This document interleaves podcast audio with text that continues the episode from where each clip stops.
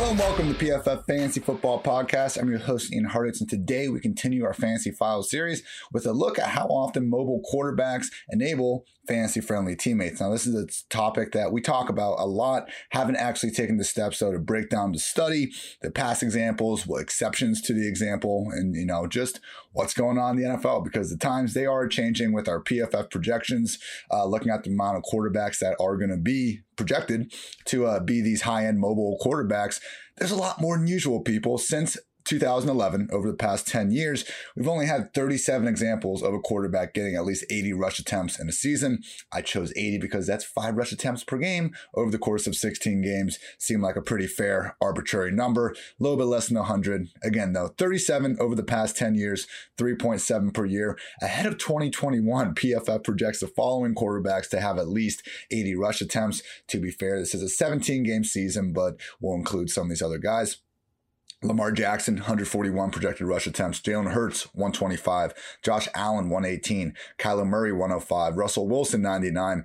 Justin Fields, 86. Trey Lance, 84. And Tyrod Taylor, 82. If Taysom Hill does the unthinkable and wins the Saints QB job, we could have a ninth quarterback in that group. So, you know, just out of those guys, it's pretty clear to see that, hey, you know, they could be impacting some of their teammates based on how often they run the ball. It's great for the quarterback to run the ball. We all know that. Overall, We've had 22 QBs, total at least 100 rush attempts in a single season since 2010. 15 of them, 68%, finished as a top eight fantasy quarterback. So the fact that these quarterbacks are all projecting to run this much is great for them. The question is their teammates. So again, I went back the past 10 years, looked at all these instances, the 37 examples of a quarterback having at least 80 rush attempts, went on to see how often they have top 24, top 12 running backs, wide receivers, tight ends, and I got some answers for you, everybody. So first, we had two key findings from the running back group.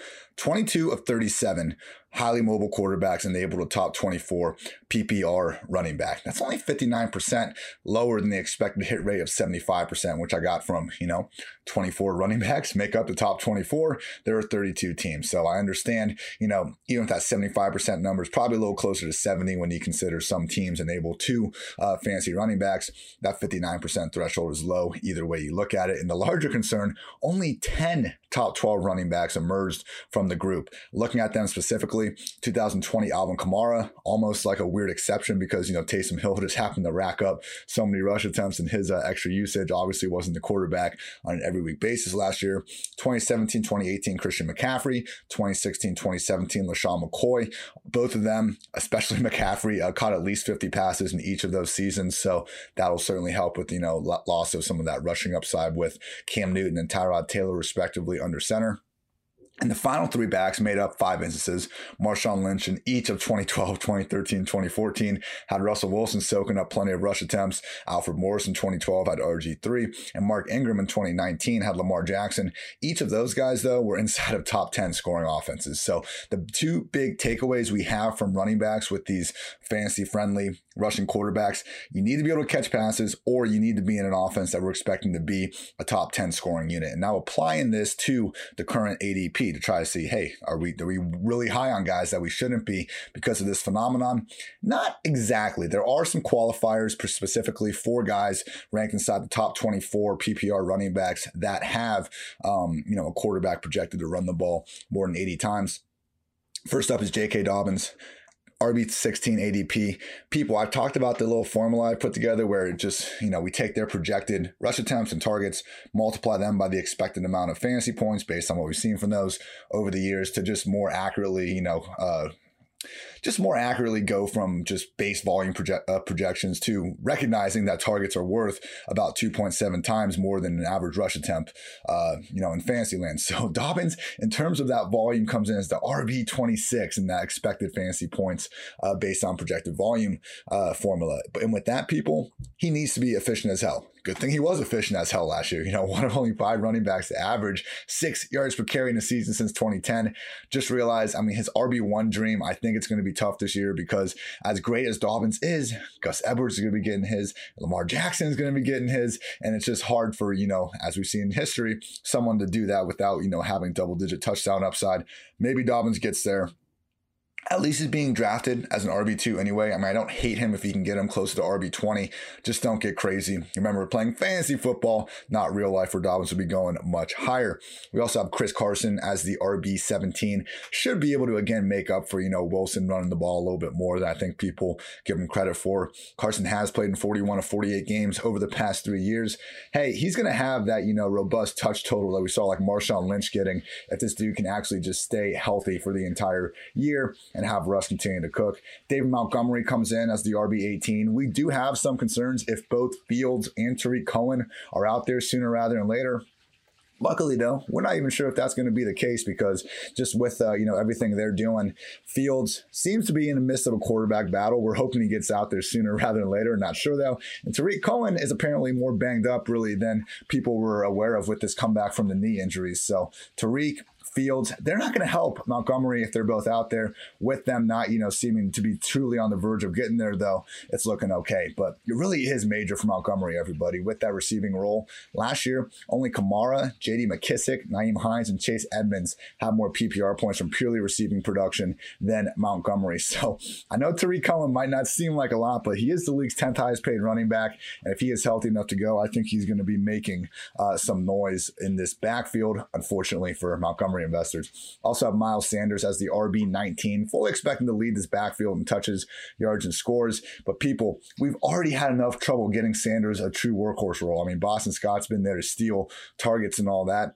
And now with Nick Sirianni coming from the Colts, you know, noted committee uh, lover, I'm just not sure we're going to really see a bigger role than we have in the past from Sanders. And as great as he might be in pass protection, he was PFF's single worst graded receiving running back among all backs with at least 50 targets last season. So Sanders, you know, Carson, Dobbins, Montgomery, all these guys I think are great real life backs. You want to have, you're happy if they're your RB1. I don't think these teams are, you know, actively looking for a different running back to start. Just realize that based on their projected volume with their rushing quarterbacks under center, and particularly in Dobbins and Sanders' case, and maybe Montgomery if Tarik comes there, there are some other factors that have led to them having more of an RB2 price tag than an RB1. Findings at wide receiver, again, more bad than good. Uh, slightly lower before we had a uh, 60, what was it? It was a 59% uh, threshold of running backs being enabled with the quarterbacks. Wide receiver actually goes down to 51%, just 19 of the 37, uh, you know, highly mobile quarterbacks enabled, top 24 wide receivers. We only have one instance of a highly mobile quarterback enabling two top 24 receivers. And they actually had two top 12 receivers. That was 2020 Russell Wilson with DK Metcalf and Tyler Lockett, Fantasy's PPR wide receiver six and wide receiver eight. How did Russ do this? It's because Metcalf and Lockett had the single highest combined target share among every team's top two pass game options. 48.7% of Russell Wilson's targets went to Metcalf or Lockett last season. Absolute madness. And that's what you need if we're in one of these situations. So, all in all, just nine top 12 wide receivers emerged from the group 2020 Metcalf, 2020 Lockett, 2020 Stefon Diggs, 2018 through 2020 DeAndre Hopkins, three separate instances, 2015 Doug Baldwin, 2013 Pierre Garcon, and 2011 Steve Smith.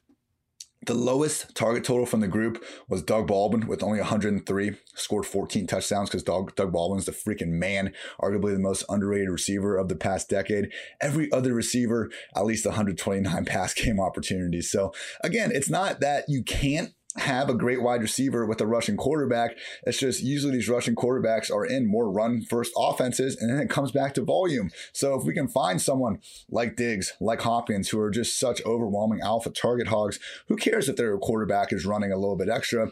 They're going to feed them the ball anyway.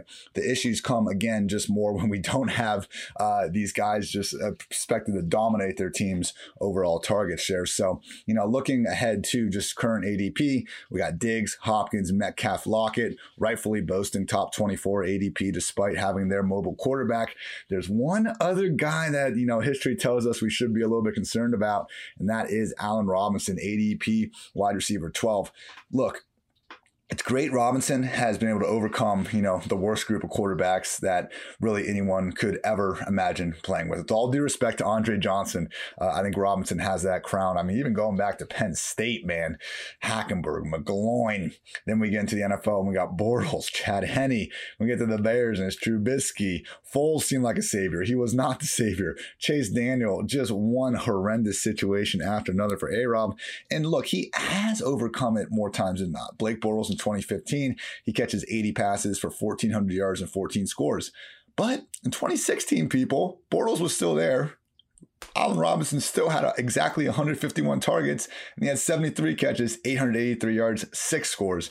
Same offense, same number of targets, same quarterback, and we just saw him bust. Now, was Allen Robinson a significantly worse receiver that year? I don't think so. I think that's what happens when you have erratic quarterbacks under center. And this year, as much as I would like to think that Andy Dalton's going to be okay and Justin Fields is going to be a world beater, it's asking a lot from a rookie and at this point, more of a journeyman veteran with all due respect respect to everything Dalton accomplished in Cincy. So I just think that, you know, now we're asking Robinson to adjust to, to adjust to two more new quarterbacks in an offense that could start to trend a little bit more uh, run first once Fields gets under center.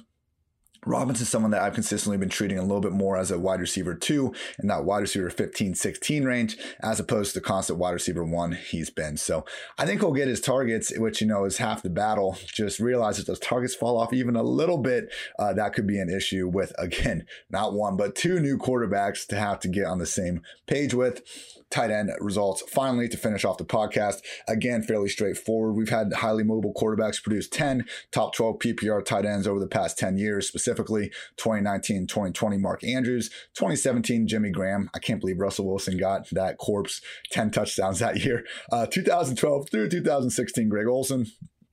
2015 Travis Kelce and 2013 Vernon Davis. So Andrews, Kelce, and Olsen, more or less their passing game's number one option. And then uh, Graham and Vernon Davis were just experiencing some double digit touchdown upside. So three qualified tight ends in terms of present ADP, expecting to have a highly mobile QB under center.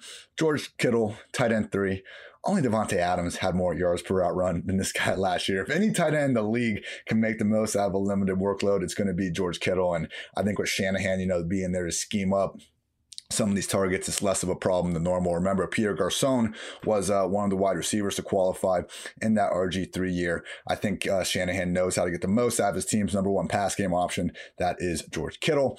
Mark Andrews, tight end five. He's someone I haven't been getting much of any of him, you know, throughout this offseason. Even though Andrews, you know, is a touchdown scoring machine, hey, maybe this offense gets a little bit more back to looking like the 2019 version as opposed to 2020 he t- had some big drop offs last year. I mean, yards per catch was at 3.2 after seeing it at 5.8 in 2018, 4.5 in 2019.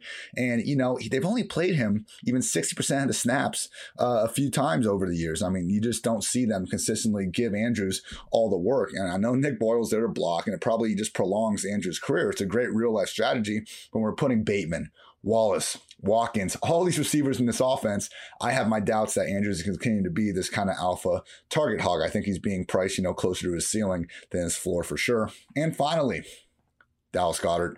I don't know if you guys have seen Zach Ertz in the, you know, Slim Shady style hair, but he's back. And we did not think he was going to be back. He is. And that's a problem, everyone. You need to adjust your Goedert projection. Maybe we get some news that Ertz is going to get cut or traded.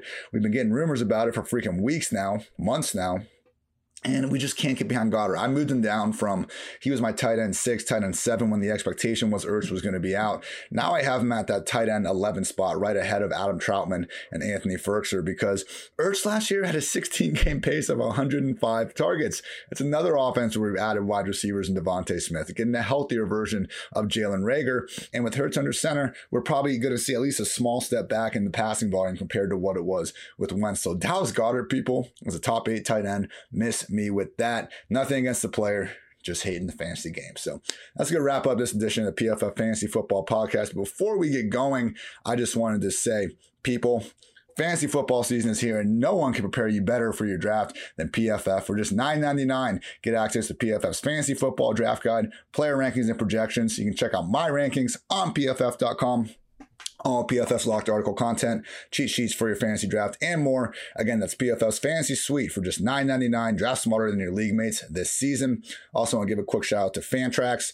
Fantrax NFL Fantasy Football League Manager is the most customizable, easy to use, and feature rich platform in the entire industry. PFF is gearing up to play our leagues on Fantrax this season, whichever league you're in. You can customize it exactly the way you want. And if you're coming from another site, that's no problem. Fantrax can import any of your current leagues. Sign up and play now at fantrax.com slash PFF and actually get a chance to win an autographed jersey from Josh Allen. That's right, fantrax.com slash PFF, home of fantasy sports. Go win that Josh Allen jersey.